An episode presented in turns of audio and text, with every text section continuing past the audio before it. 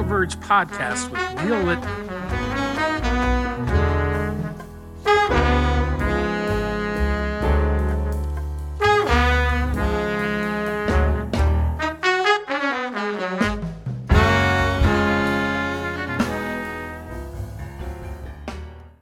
Neil, we've got David Johnston on the show today.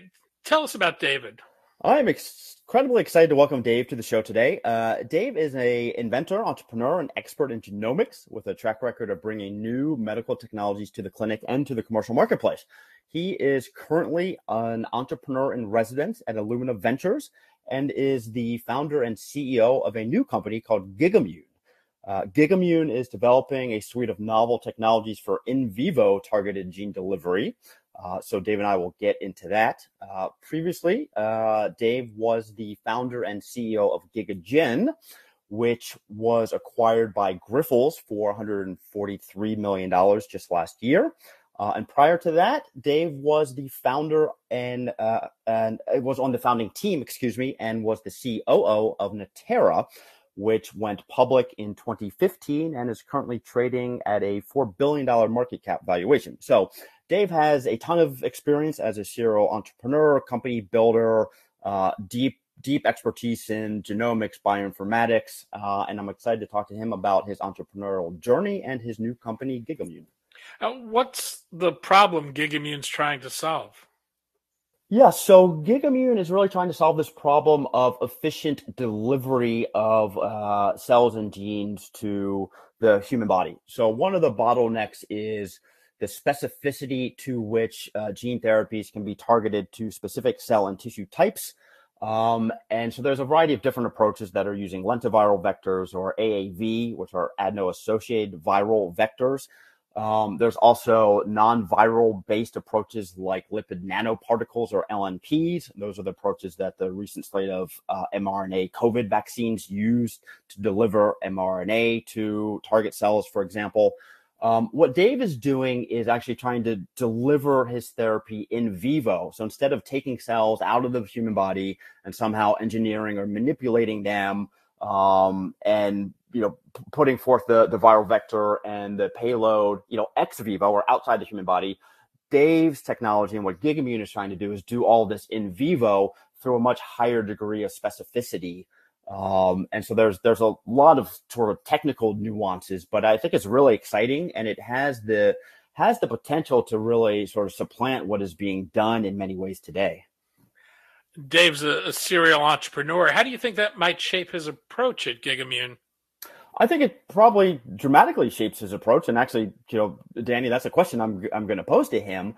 But you know, he he's sort of been there and done that before, and there's no guarantee, you know, the new endeavor is going to be successful. But I think he probably has a lot of lessons that he's learned through his time at Natera, through his time at GigaGen, from you know initial you know ideation and building the company through scaling through you know exit. So I think there's probably a lot of learnings that he can bring to uh, Gigamune these days, and I'm excited to, to dive into those. And I think it's both from you know the company building you know social aspect right culture team you know all those types of things but i think also from a, just a pure technology standpoint I, I, am sure he's seen a lot of pitfalls you know what works what doesn't work and which will allow him to really hone in on what to focus on as he build, builds gigamune well if you're all set I'm all set. Let's do it, Danny.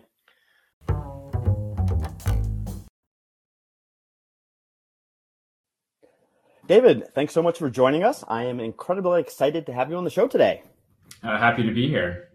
So, we are going to talk about your new company, Gigamune, and your vision for in vivo gene delivery to treat cancer and autoimmune conditions. Before we get into that, though, I do want to touch on the two prior companies you founded and successfully exited, I might add, you were the founding COO of Natera, which IPO'd in 2015 and currently has a market cap of $4 billion.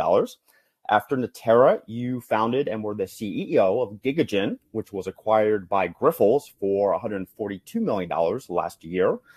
Um, can you start by talking about the technology underlying those two companies, how you came up with those ideas, and if there was a common thread or underlying theme between those two businesses?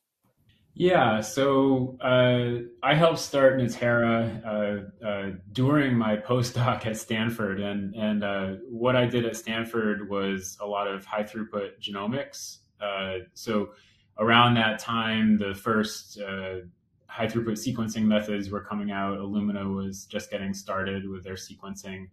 Um, it was really an exciting time trying to think about the different applications that sequencing and genomics could be used for. And one early low hanging fruit was uh, for what we call non invasive diagnostics. So, this is basically you take a blood draw from uh, some kind of patient and then you you deep sequence and really deconvolute uh, different kinds of signals in the blood. Uh, Natera was involved in uh, this for uh, non-invasive prenatal diagnostics. We also did it for IVF. Um, and later on, actually, after I left, uh, Natera got into uh, cancer diagnostics as well from blood. And uh, during that time in Natera, I started getting really interested in in single cell work, and and actually, it was a really kind of obscure thing that I was doing with single cell in Natera. Um, we we had to for our for our prenatal diagnostic diagnostics and reproductive diagnostics, we were doing a lot of single sperm analysis and one of my jobs was to to pick single sperm from subjects and in a little microneedle and put them into tubes. it was it, it, nobody else wanted to do it. Uh, eventually, I trained somebody else, and it was and, and when I was when I was sitting there, it was just one of those things where I was like, oh, there's got to be a better way to do this, right? Kind of thing, which is which is where inventions often happen and and so uh, I knew other people had been working on droplet microfluidics, and and I think everybody was sort of casting around for really good applications at the time. Some people were doing digital uh, droplet PCR, but I you know I, I, I thought it would be interesting if we could combine the single cell challenges with droplet microfluidics, and um, so I, I, got excited about that, and and we you know we had launched several products, and it was a good time to to leave uh, Natera because it was a lot about just sales at that point, and that wasn't my job was to uh, and so so I so I left and started started GigaGen, and really the whole idea there was let's let's use droplet microfluidics plus genomics to to do single cell uh, analysis. And, and uh, this actually predated 10x genomics. I'm sure some people listening are like, that sounds like 10x genomics. And yes, it totally does. and and we, we, we were doing this stuff before 10x, um, but we kind of went a different route. Uh, 10x went the route of, uh, I guess, research tools and have been really successful, kind of way more successful than I ever thought they, they would have been but um, I, I, just was always interested in translational work. So, so you know, the best medical applications I could find is always what really gets me excited, and so that's where I steered GigaGen. And um, what we found was there was this neat uh, application where we could use the microfluidics to capture entire immune systems, which are very diverse. Everybody has knows all about this stuff now because of COVID but um, immune systems are very diverse. There's you, you, know tens or hundreds of millions of different kinds of antibodies and in, immune systems, and so what we could do is use microfluidics to capture the antibody sequences, and we actually made that into a drug. So um, uh, basically, around the time that COVID uh, started we had really matured our technology to the point where we were looking for our killer application, and COVID kind of gave it to us. Um, because you know, as soon as as soon as the pandemic came out, people were talking about convalescent serum, and as soon as people started talking about convalescent serum, I said, well, I can make that uh, using my technology uh, in a recombinant way. So basically, capture all the antibody sequences and then make it in a bioreactor, um, just like monoclonals are made. And so we, we did that.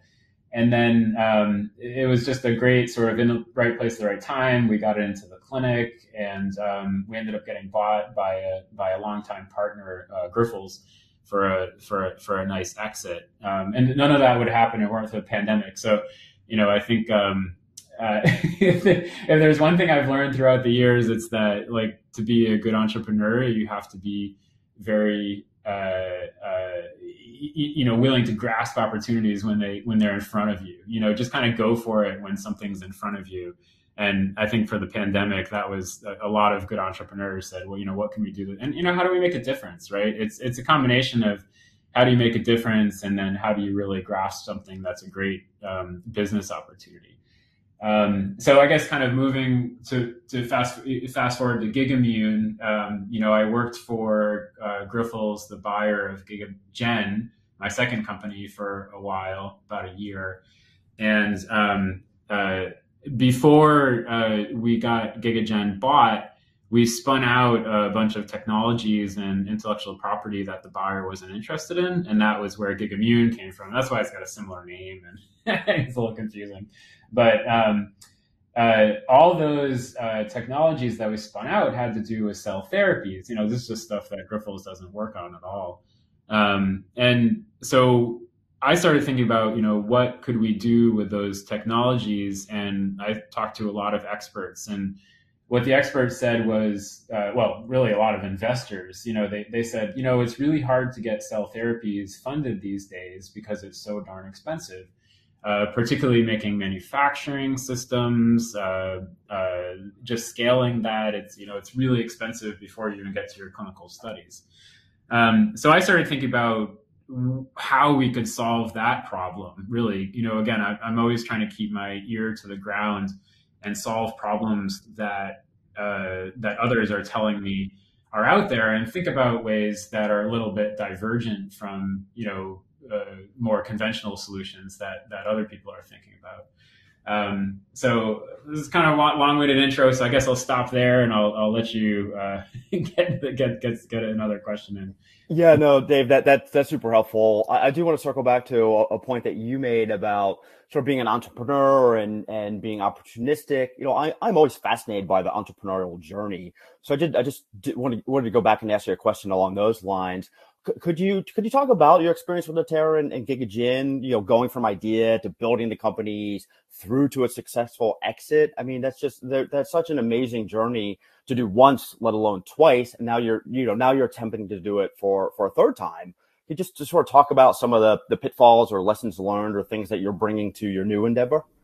Yeah, yeah. Well, I, am at a point in my career where uh, people st- have started reaching out to me for advice, you know, uh, because I've, yeah, like you said, I've done it twice, I've been successful.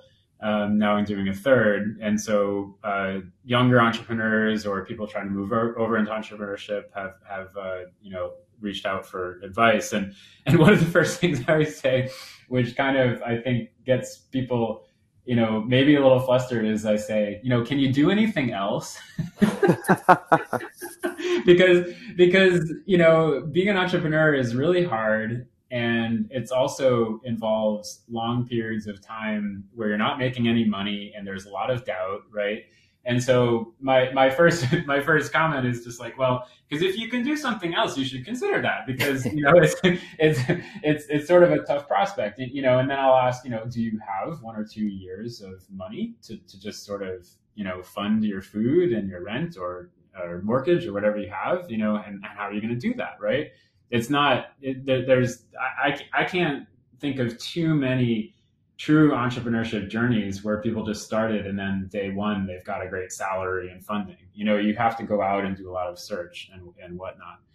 Um, so and then i think and so that's one thing. And, and and then the other thing i always say is you know what's your do you have any kind of you know secret weapons? Like what what is your real superpower or skill that that's going to differentiate you? Because okay you gotta you gotta if you have that hustle right once we pass that mark you have the hustle right? And you're willing to like work for nothing work for work for equity for a while right? Um, for that dream uh, there's a lot of those people too right? And so so what is it about you that makes you amazing?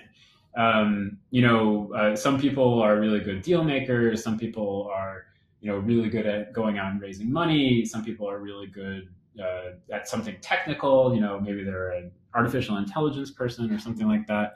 Um, but you have to think carefully about what is that thing that you're really good at, and that's not only important to sort of focus on that. And when you talk to investors and when you you know you're thinking about building a product, what are you going to be better at than anyone else? You know, that's really key.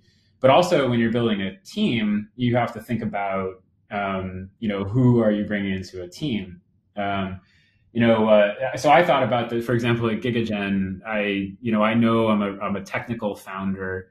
Um, I often have my head down and I want to work on the technology stuff. And so, you know, in that case, I, I found a co-founder who is gregarious and, and really outgoing and, and, you know, is out there at lots of meetings, shaking hands and, and whatnot. And, and so he was a really good um, co-founder because we rounded each other out really well. He didn't have any technical skill, right? So he, he needed somebody like me.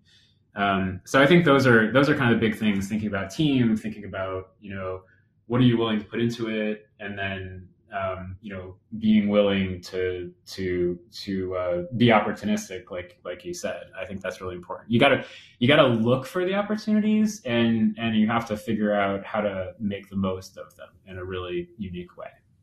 Yeah, I think I think that's all great advice. I mean, I sort of think of it of it almost as like activation energy, right? Like mm-hmm. there's so many different ways you could go, but you got to get out there. You got to do different things. You got to sort of position yourself to, you know, find the right opportunities. And then of course you have to recognize those opportunities. So, yeah, uh, yeah. Okay, Dave. So that like, I, I want to switch gears and I want to dive into, um, what you're doing now at Gigamune. Um, let's, let's start with what, where cell and gene therapies are today.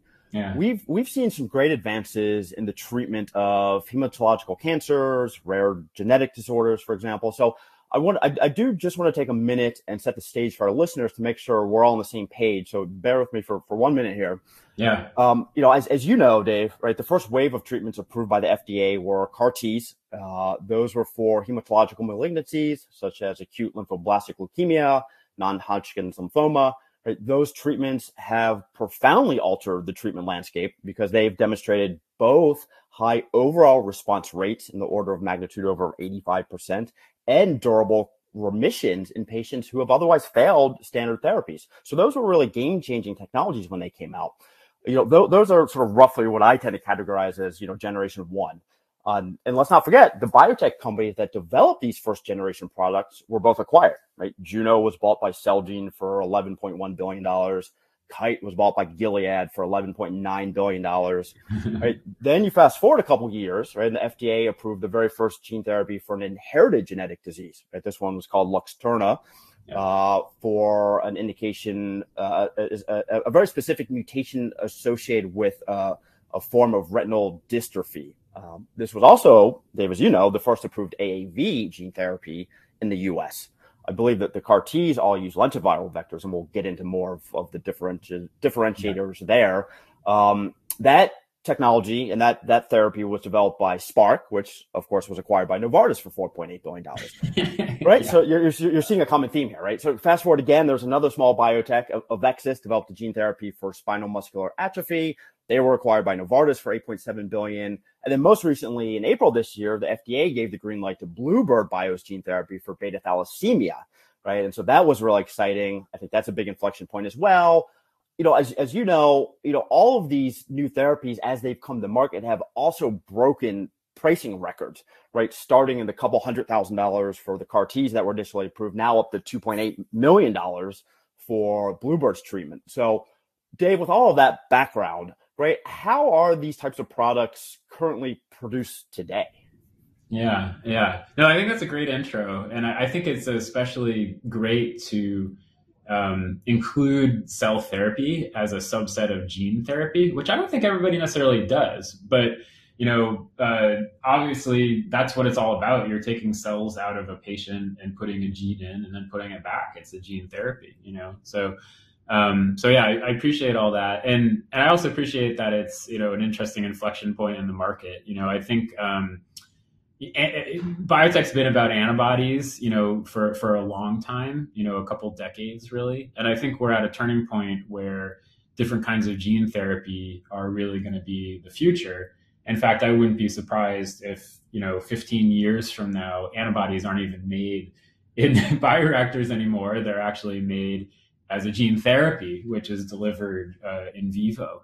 Um, I, I, I, just think there's going to be a real sea change there. This is basically all about how do you get the right gene to the right cell in, in the right place. And um, another thing to think about uh, is, uh, when I when I think about the where the market has gone more recently, you know, these are these are firms that are kind of in the next generation.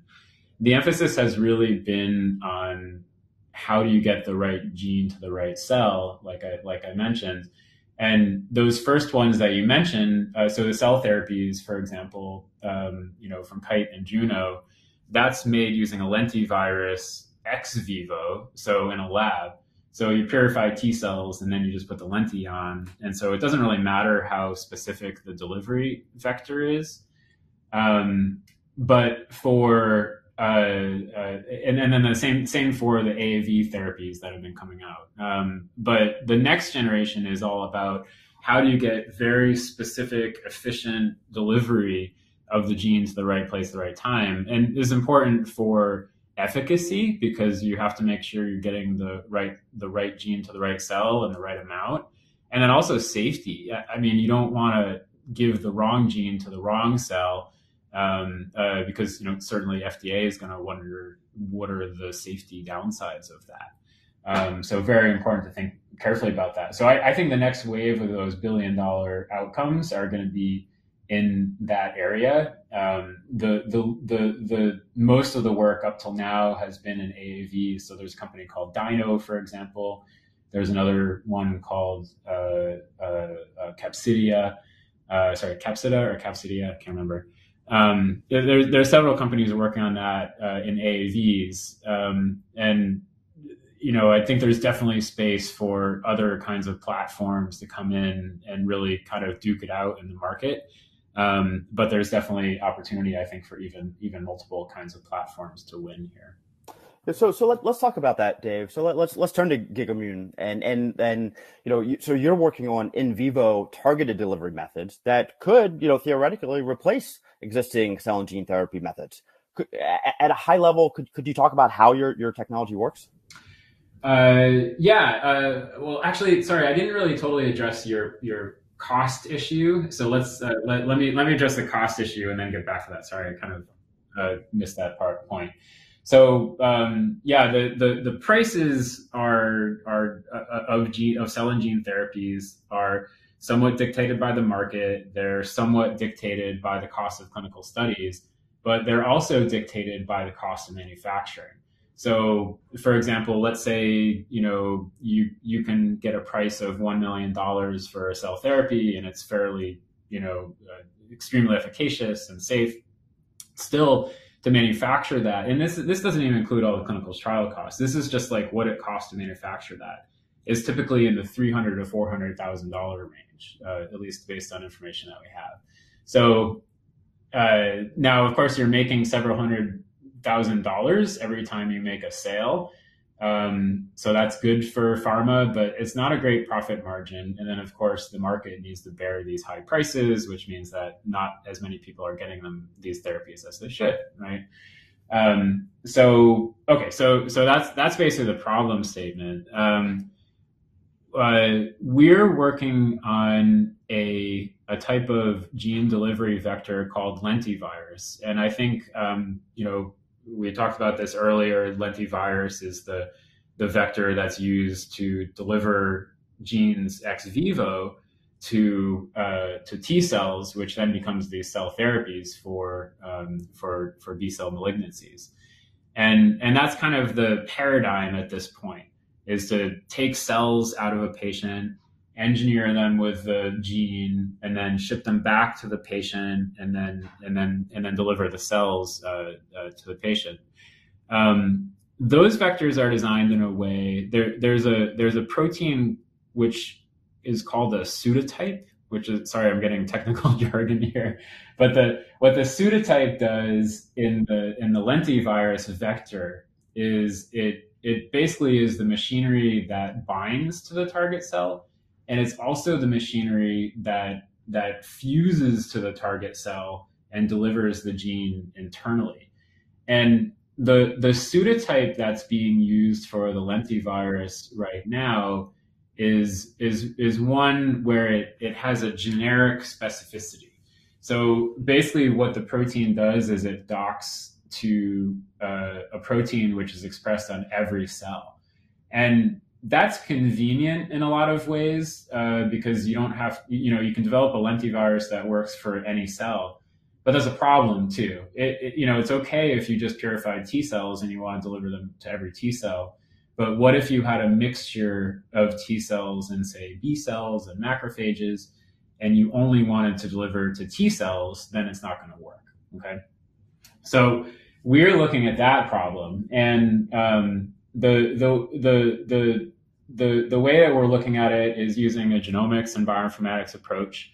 So uh, these proteins that are used as pseudotypes are viral proteins. The one that's been used historically is uh, you know just something that was picked out early on in the in the history of biotech, and there's a lot more out there. Uh, so we did a sequence search, um, large scale, you know, on the cloud and sequenced, uh, you, you, know, looked for many, many trillions of bases of, of material to, to find new pseudotypes. And we found a couple hundred uh, or so and uh, started testing them in the lab. And the features that we're looking for in the lab are uh, we, we wanted to be able to pair the pseudotypes with an antibody. And so this allow again bear me with the other technical here. So we're trying to use an engineering approach where the antibody is what shuttles the the the lentivirus to the right cell a specific cell type. So if you have a t cell there's markers on the t cell where where you can design antibodies against them and they're very specific uh, to that t cell. And then and then the pseudotype doesn't bind to the t cell or anything else maybe because it's a very divergent you know viral protein. It's nothing to do with any human protein, but it does allow delivery of the gene internally inside the cell. So it's sort of like a you know a logic gate, right? Where you have you have to have both the the antibody binding and the delivery uh, of the of the gene, and, and they're they're enabled by different proteins. If you so if you just added the antibody to the normal pseudotype, then it might help a little bit with specificity, but not a lot. Um, and so what you really need to do is find something that that needs the antibody in order to deliver to the cell at all. Um, I hope that I hope that's fairly clear. Um, uh, I know it's fairly technical, and it's always uh, something that's better if you see a diagram or a figure or something. Um, but, uh, no, no, Dave, that's that's great. That's great. I mean, we're not afraid of getting technical on, on the okay. show. So, okay, okay, no, that, that's super helpful. So, one one clarifying question. So then, it, it sounds like the the lentiviral pseudotypes that you're using are all naturally occurring versus you engineering them to confer some specificity. But I, I just want to make sure I got that right. Yeah, that's right. That's right. And and that's uh, pretty different from, for example, the AAV techniques that are being used. So so most of the companies that are working on AAVs, as far as I know and understand, um, are making uh, mutated libraries of AAVs, and so they're artificial sequences which are uh, you know designed into the capsids of the of the viruses. Um, this approach is is uh, yeah trying to leverage uh, natural sequences. There there is some chance that we'll end up you know trying to engineer them, but I usually get the sense that natural sequences are you know if you can get them to work it's always better you know you, you know because nature has a way of making things that that work well um, and uh, of course, there's always you know downsides too. You know, there's something called immunogenicity, and you always have to worry that you're well. Everybody knows immunogenicity these days because of COVID, right? um, and uh, and so um, you know, you if you're using these vectors in vivo, you want to be sure that they're not super immunogenic because that can obviously cause safety problems. So you know, there's a there's a yin and yang there. But yeah, I usually do like to use naturally occurring uh, uh, proteins. Um, so yeah, yeah, and and I want to I want to get back to sort of the state of the overall in vivo yeah. gene therapy market. But but before I do, I mean your your approach, you know, seems like it would open up new applications that are not currently possible or practical with how things are done today. Is is that is that if that is a fair assessment? How how so? Yeah, uh, it, it, I guess it depends uh, on what you're really. I, I, I guess it, for the most part, you would make that statement and you would be in comparison to AAV. because that's where almost all the clinical trials are for in vivo gene therapy. Um, and and I think for there, there's probably a lot of um, clinical applications where AAV is is best, right? Or you know, or maybe the same as using as using a lentivirus. Um, but there are certain things that that we think we'll be able to do, which I think would be hard with AAV. Uh, so first of all, AAV has a pretty hard set limitation in gene payload size, and so 4.5 kilobases is typically considered the the you know the the max gene size that you can deliver. And it works for a lot of genes uh, but other genes you know i think dystrophin for muscular dystrophy is the is the classic example um, way too big for um, uh, for AAV so investigators in that area are are doing you know RNAi methods, for example, or they're doing something called a microdystrophin, which is like a truncated dystrophin. And none of those have, have worked great. You know, I, I think they, they, there have been some approvals, but you know, generally the efficacy isn't that high. Um, so certainly having a bigger payload will help. Um, and then uh, another area uh, uh, which I think is pretty interesting, um, is uh, is of course the the cell type specificity of an antibody. Um, it's kind of hard to compare apples to apples against AAV. Um, but what I've what I've heard through the grapevine is that for certain cell types, um, engineering AAVs has been really challenging. Um, and so if you're and, and, if the method there is just to make a, a big random library and then screen for uh, specificity against a, a cell, um, well, it, it, may work. But if you if you have an engineering approach, you can design an antibody against a specific cell target on that cell, and then you really understand where it's going and why. And you can also understand the off-target specificity really well too, because you can just look at where that target protein is expressed, what other cells that's that target protein is expressed in. Um, so that's a big advantage. So I think for certain kinds of uh, indications where you want that specificity, that's that's a big deal.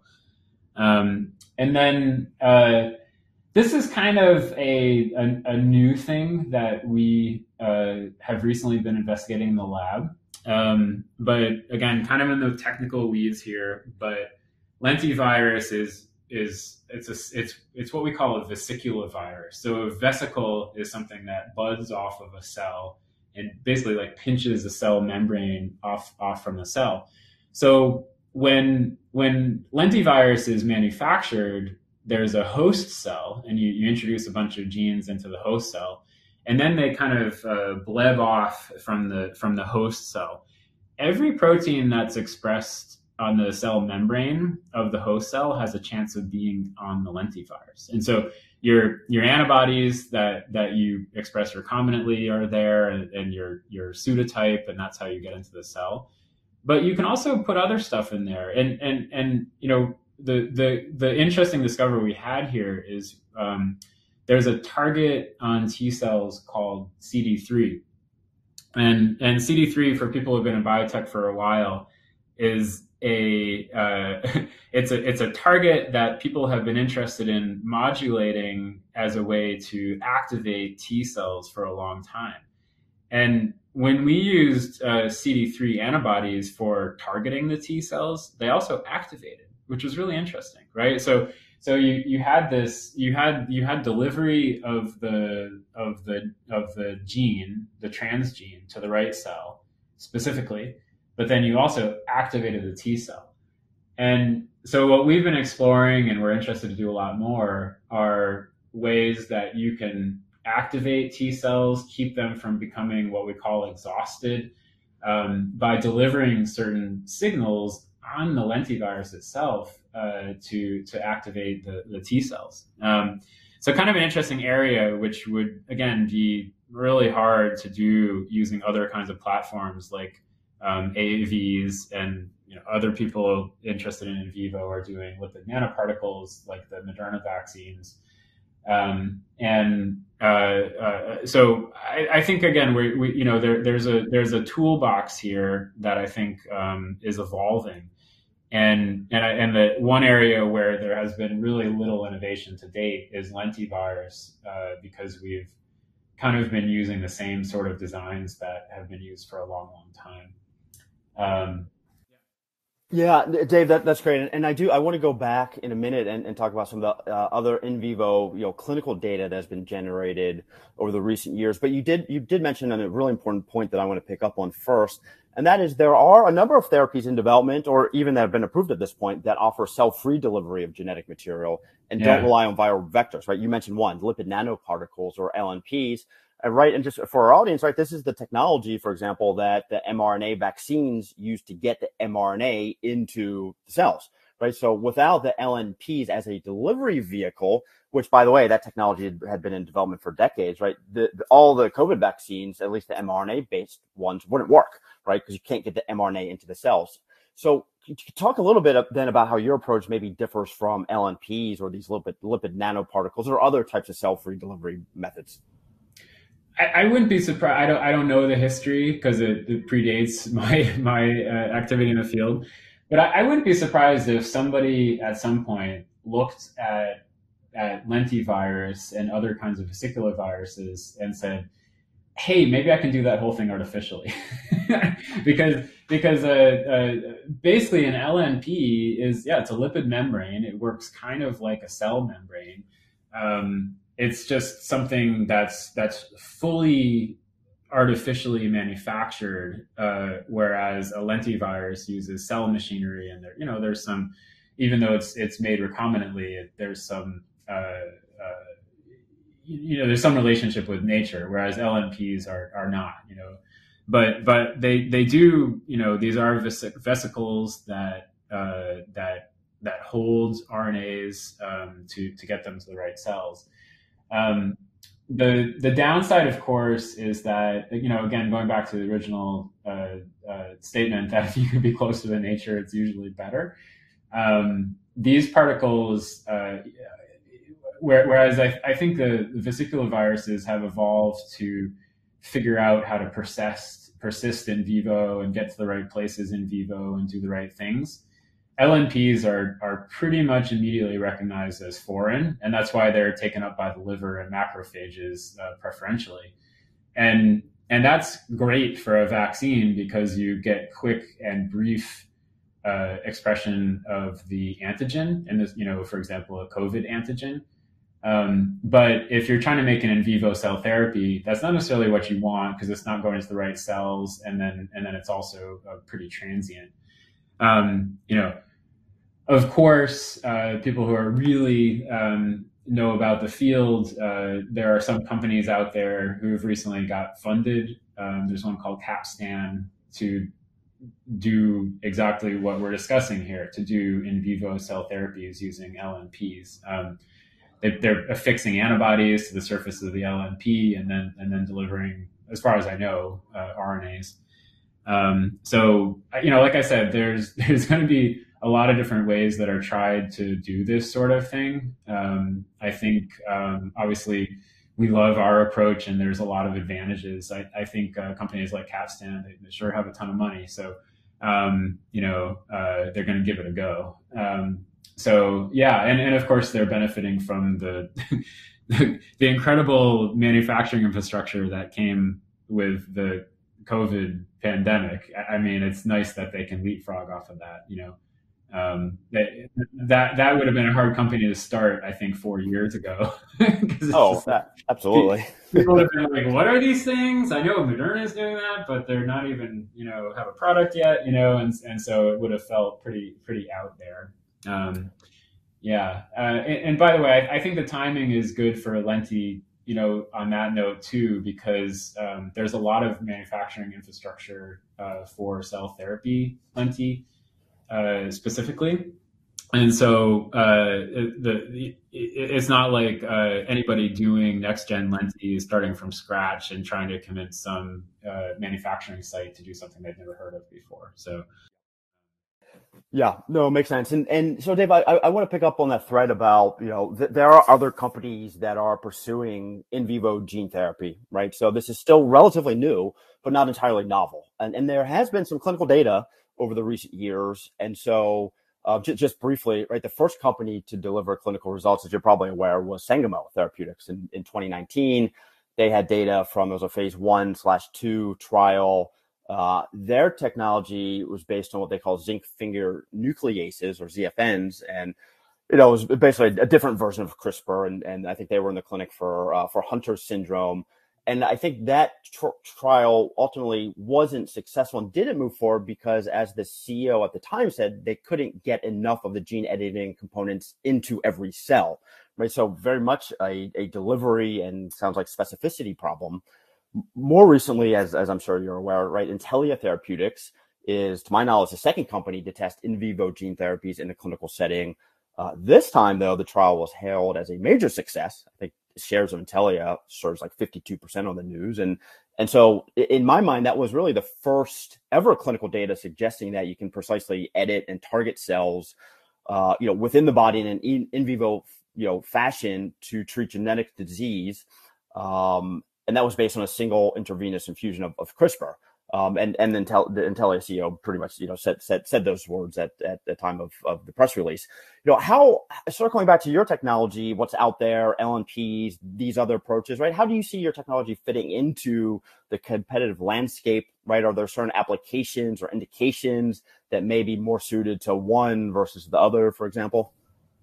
Uh, yeah, yeah. I, I, you know, first I just want to address the we hadn't really talked about CRISPR and gene editing much in this conversation yet. Uh, I guess I think we might have alluded to it a little bit, um, but I, I think it's really interesting. I mean, there's been so much effort going into editing genomes, and you know, really good at doing it in test tubes. We're really good at doing it to like you know mouse embryos or or or whatnot. But but for human, um, you know, most of the editing has been limited to most of the clinical studies have been limited to, for example, retinal disease, where you inject the editing components into the eye. Um, so then you're you know you're obviously locally getting it, so you know you're getting the right stuff to the right area.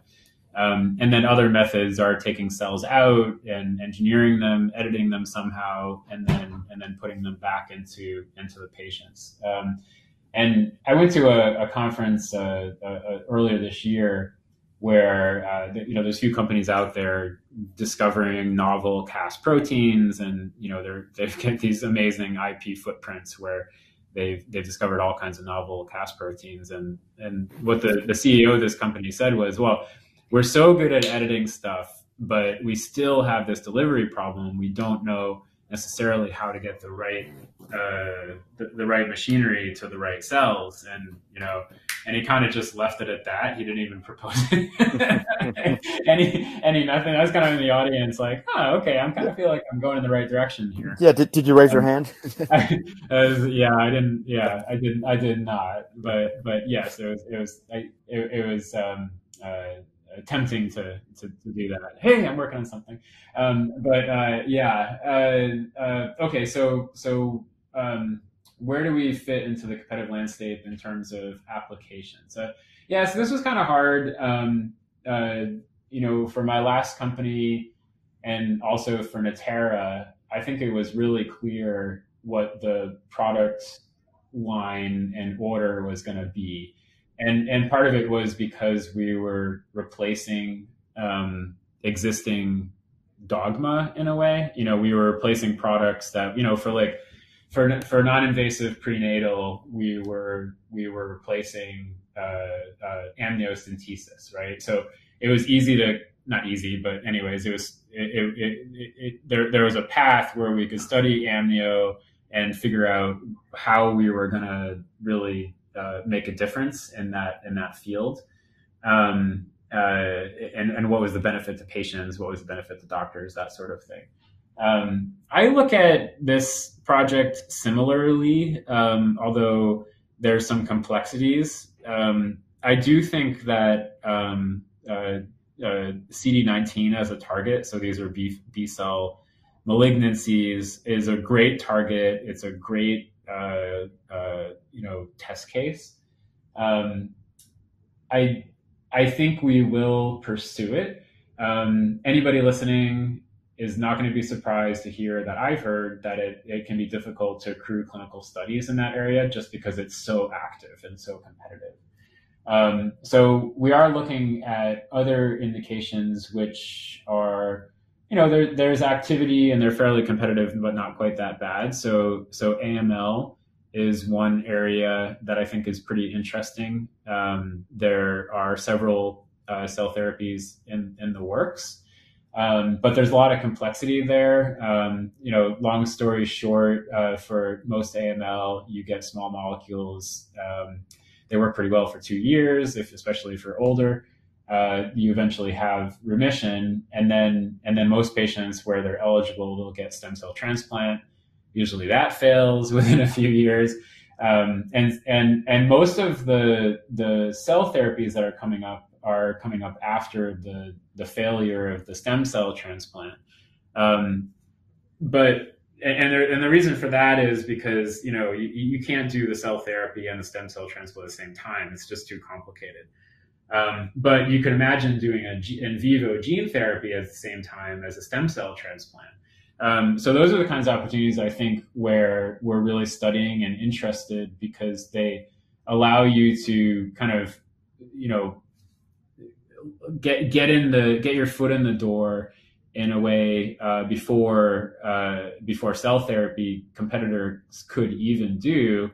Um, and, and so you're really opening something up which is like qualitatively different and enabling and not just like cheaper to make, right? If that makes sense. So I, I, think that's pretty important too. I had, um, we, we had Sequoia as, as one of our investors in, uh, into Natera and they're great investors and they always have these sort of like, you know, things that they say that really stick with you. Right. And, and one thing uh, two two things that that that this guy Rolf Botha, who's who's one of the lead guys at, at Sequoia, said to me was, okay, well, first thing you can't fix is a is a small market.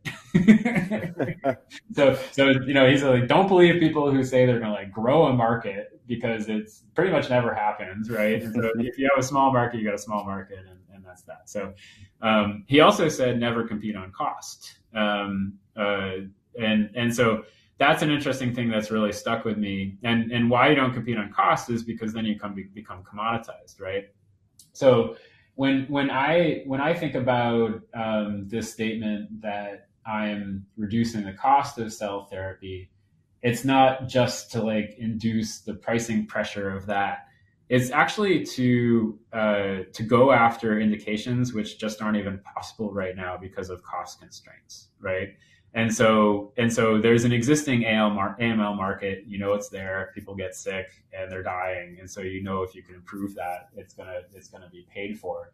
Um, but stem cell transplants already really expensive. So to to snap in, you know, a, a two million dollar uh, cell cell therapy is just just forget it, right? And so so it, you have so in this case, you know, the, the cost enables a, a market in a way that that you wouldn't have had otherwise, if that makes sense. Um, yeah, no, it makes makes total sense, and and you know I think that's that's one of the reasons why I like I personally am so excited about the promise of of what you're building and and the sort of the technology platform and your approach.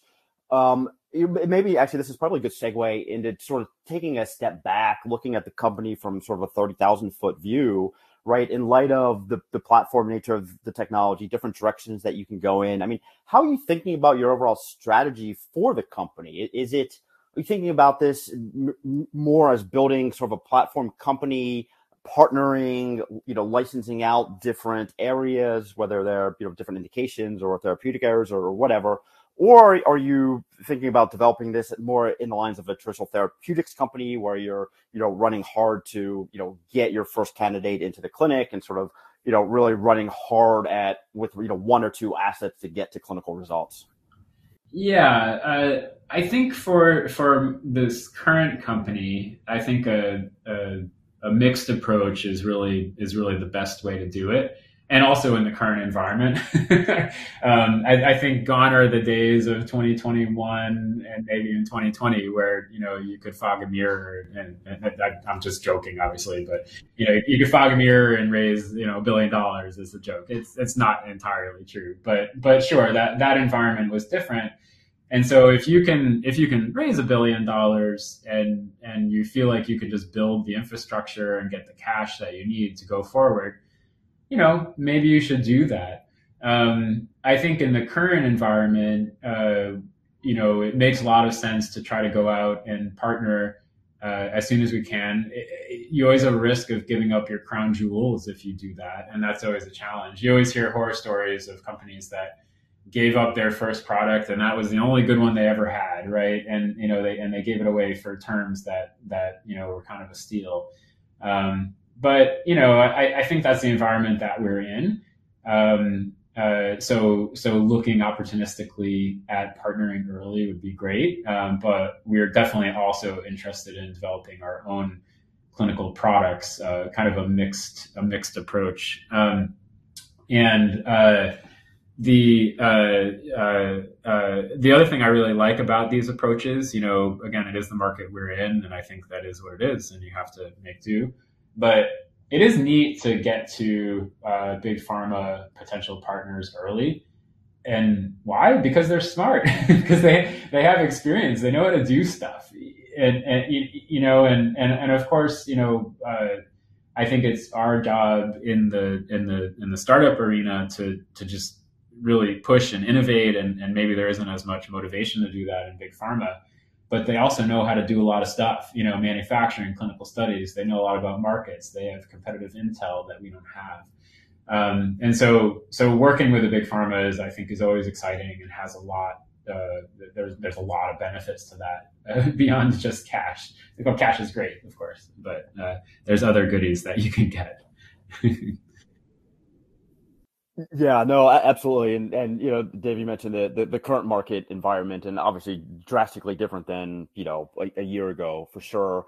But you know, I, I, would also argue, you know, as an as an investor or as a company builder, you know, actually now's a great time to build a company. Now's a great time to build an investor. I mean, some of the some of the you know household names that we all know were built during economic downturns, right? I mean, it it forces you to really prioritize and take a hard look at you know how you're spending and what you're spending um, and, and those sort of critical critical decisions which you should always be looking at but maybe uh, you're not forced to as much during the you know the, the go-go periods when when cash is uh, abundant in the go-go periods a lot of a lot of crazy things happen. Um, you know for example investors push you to go really fast and then you end up hiring bad teams or teams that don't work well together or they don't get trained they don't get cohesive.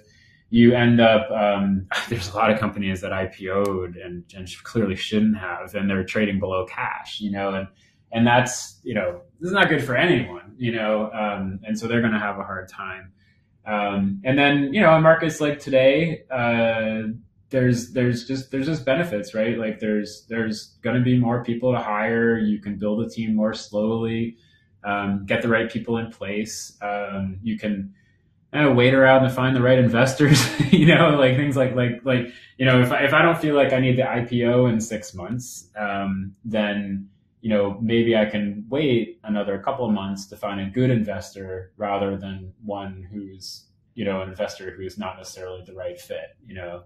Um, so yeah, and I can spend time talking to talking to doctors. I can spend time talking to pharma. Just a lot of things that you wouldn't necessarily be able to if you're a go go go get to Wall Street kind of approach, right? Yeah. And and all those things I think are incredibly important. And you know, for you as you're thinking about building your company, you know this, right? But finding the right set of investors is is critically important. because uh, it because it is like a marriage, right? I mean, you're you're you're in it for the long term with with those partners. So you know, Dave, with that, I know we could probably spend another three days talking about all these to- topics. I, I, do, I do want to be cognizant of your time. I want to sort of circle back. You know, I, I sort of asked you this question before, but you know, given your experience as as a serial entrepreneur, you know, you gave some advice. You know, i.e., maybe stay in your day job if you can, um, to, to, to new entrepreneurs. But you know, anything else that you you know might say in terms of advice or you know resources for you know folks that are looking to take that you know entrepreneurial journey or are already sort of deep in it. Uh, yeah, I think um, you know what are what are some things I sort of mentioned. Uh, so uh, one is is uh, you know find your find your sweet spot between being kind of uh, you know bullheaded and and like you know you know going really hard in the direction that you believe in, but also keeping your ears open and listening and being willing to pivot. I think that's so hard, right? Because because if you pivot too much then you just never move forward, right? Because you know you're getting all kinds of conflicting advice all the time, and and so you can't listen to it all. And then you know some people will say well you should have listened to me right? It's like well but i also had 10 other guys telling me the opposite right? And so so you have to somehow figure out a way to sort through the noise and come to your own wisdom.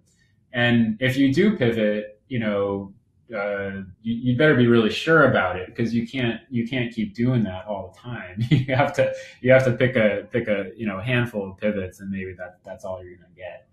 Um, and so, and then the other advice I always have is, you know, pick your team and your advisors and your investors really carefully. You know, you, you always hear, um, you know, the, just horror stories about companies. Oh, they had a terrible board. Like, why did they have a terrible board? Well, you know, the, the VCs wanted some gray hairs in there and they found some gray hairs and they were, you know, it's like the, it's the, the, um, uh, Theranos drawn, right? Like that, like terrible board, right? Looked good on paper, maybe, but terrible board. Um, and then, and then, you know, obviously picking your advisors carefully. I, I like to, um, I think you, you could tell by my advice, like keep your day job kind of thing, right? Like I, I tend to be really blunt about my advice and, and, you know, it, that's not always going to be for everyone but i still think every advisor is only as good as like what you know if, if they're not going to tell you the truth eh, or be afraid of that or always just kind of agree what you say like what, what are they there for you know they're not your cheerleader necessarily although a little bit of that helps you know um, and same with employees like i have a, a, a really careful process for picking employees i think it's really important and well and co-founders too it's really important to find people who you know balance you out and and who fit kind of a, a culture that you need um, I know some people are snarky about culture and just like it shouldn't matter, you know, find the best technologists that you can find. It's like it's not true, you know. You have to get along, you know, um, and, and, you have to complement each other, and you kind of have to work in the same way, um, you know. So yeah, I, I, I guess I have a lot of advice for entrepreneurs. Hopefully. no, that, that that's all great, and, and when I can really echo, you know, the, the point about advisors, and you know, you know, you don't want them sugarcoating that, you know, anything, and it goes for your team too. I mean, the most productive companies and teams I've been associated with really engage in positive conflict productively, right? Not everyone agrees on everything, but you you have the courage and you have the the respect among your peers to engage in thoughtful disagreement, and that is, in my mind, just invaluable it's so important, right? Uh, you know, um, let's say I uh, let's say things are going wrong in the lab, and and I ask to see your protocol, right? Like the worst thing you can do as the employee is say, "You don't trust me." it's like it's just like you got to be kidding me, right? Like like, and, and we've had that before, and, and usually those are those are people who don't have being good scientists, right? Because you you have to understand that the manager is only trying to help and and and is like pouring their life into this. And you know and of course as a manager too you always have to you you have to be delicate about that sort of thing too right? Like like don't don't point fingers or anything. But but yeah you're right. And so so you have to build that trust but it's always going to be there's always going to be things that come up and you have to be willing to all kind of go in together and get to the truth, get to discovery, figure out how to solve it. And if you if you can't, you're just not going to get anywhere. I, I totally agree with that. So there is certain there's a certain personality I look for um, when I go through interview processes, and I, I, I kind of stress test those things. I definitely do. And, and obviously, you have the track record where you you've done it successfully in the past. So, Dave, I think we we better leave it there. So, David Johnson, founder and CEO of Gigamune. Dave, thank you so much for uh, for joining the show today. Thanks for having me. It's been really fun. Well, Neil, what did you think? I thought that was a great conversation with uh, with Dave. I, I, was really excited to dig, in, dig into his technology uh, in more detail. You know, you heard us talk a lot about and compare and contrast what he's doing at Gigamune compared to you know what has been done in the past in the field of cell and gene therapy, uh, what the state of the market is today, how he differentiates from what the other in vivo gene therapy approaches are today, um, and that and you heard us talk about some of the clinical data. So while this is this is new and this is novel, right, there is clinical proof of concept for what he's doing. Um, I think the the the the pseudo the lentiviral pseudotypes that that they are using is really is really cool. You heard him talk a lot about this idea of that, you know, well, nature can engineer things, you know, much better than than we can. So why not rely on nature? Which seems to make a lot of sense to me on the surface. So I'm really excited about what they're doing. One of the most interesting parts of the conversation for me was when he was speaking, you got this little glimpse of the entrepreneurial mind when he talked about the genesis for this company being in leftover parts that the buyer for his previous company wasn't interested in. What kind of insights did you get into his thinking there?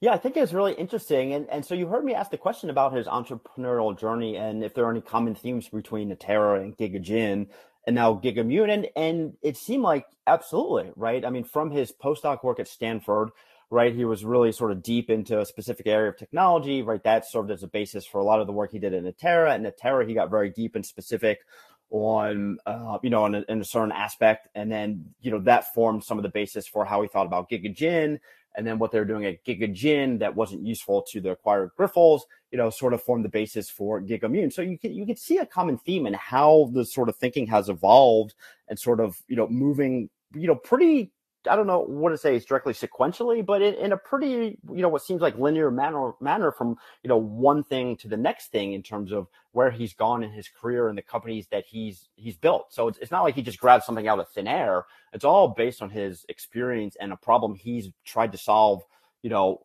during his career has sort of led to something else and the next thing, which I think is really cool. And I think to your point speaks a lot to his mindset as an entrepreneur it's not hard to appreciate the promise of cell and gene therapies, but how do you see the obstacles limiting their benefits? Are you, will we just come to accept them, or do you think it's important to find ways to solve these? No, I think it's incredibly important to figure out ways to solve these. I mean, you, you heard us talk about some of some of the challenges. Um, and you know whether whether it's the cost of these products right? Because manufacturing is is complex and and complicated and all those things.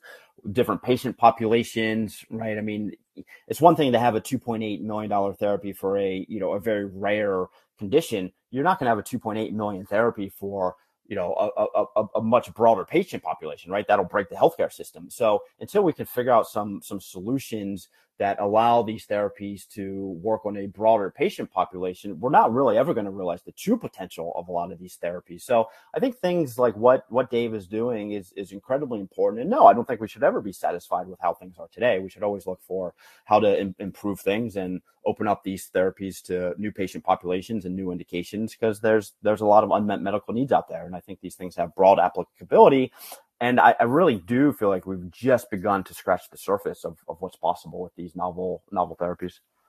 The other thing he said that I, I found a little surprising was the advice he had gotten from a, a venture capitalist about not looking at cost as an advantage and not looking to grow the size of a small market because you won't be able to do that. It, it seems to me though that if he's successful in doing what he's doing, by nature, there'll be a cost advantage here that will grow the size of accessible markets. Well, Danny, I, I, think that's right, and you know, it's it's not just a venture capitalist who gave him that advice, but you know, Roelof of, of Sequoia is like one of the best in the business. Um, but uh, you know, to your point, so if you think about the existing market for cell therapies, right, it's like a ten billion dollar market today right? So it's an enormous market today, and that's expected to grow to I think like 40 or 50 billion, you know, within the next eight to 10 years. So, you know, I think what what Dave is doing is really going to help open up and grow that market, right, four or fivefold over the next decade or so. Um, it's already an enormous market, but you heard us talk about some of the some of the different applications that he could pursue that maybe can't be pursued today, given some of the limitations of AAV or lentiviral vectors. And so I think you know while that may not be his primary motivation, I think it's going to be an outcome of the technology being successful. When you were talking to him about his partnering strategy, he indicated he would be interested in entering early on to a, a, a big pharma partnership. What do you think of that? Uh, I mean, I'm all for that as as an investor, right? Not specifically in GigaMune, but just in general, right? I mean, I think you know, you heard him talk a lot about the benefits of partnering with larger organizations, large pharma, you know, big biotech, whomever it may be. They have a whole suite of expertise that the startups don't have at their disposal, a whole suite of resources. Um, you know, it, it, it's it's it's give and take, right? The, how much are you giving up for that for that benefit of of the partner? Um, you know, at the earliest stages, it also provides a lot of validation for the technology, right? So companies that are relatively young early on, you know, if they can secure that marquee partnership, right? I mean, that that is a lot of validation for the technology, social proof. It can often help companies raise capital, right? So there's a lot to be said. You know, not to mention, you know, having that partner in place can provide invaluable expertise to design IND enabling studies, preclinical, clinical development plans, right? Do you know think about the target product profile, all of those things that are really important as you're as you're designing, you know, the path forward for for you know whatever product you happen to be working on. Well, until next time. All right, thanks, Danny. Thanks for listening. The BioVerge podcast is a product of BioVerge Inc., an investment platform that funds visionary entrepreneurs with the aim of transforming healthcare. BioVerge provides access and enables everyone to invest in highly vetted healthcare startups on the cutting edge of innovation. From family offices and registered investment advisors to accredited and non accredited individuals. To learn more, go to bioverge.com. This podcast is produced for BioVerge by the Levine Media Group. Music for this podcast is provided courtesy of the Jonah Levine Collective. All opinions expressed in this podcast by participants are solely their opinions and do not reflect the opinion of BioVerge Inc. or its affiliates. The participants' opinions are based upon information they consider reliable, but neither BioVerge or its affiliates warrants its completeness or accuracy, and it should not be relied on as such. Nothing contained in accompanying this podcast shall be construed as an offer to sell, a solicitation of an offer to buy, or a recommendation to purchase any security by BioVerge, its portfolio companies, or any third party. Past performance is not indicative of future results.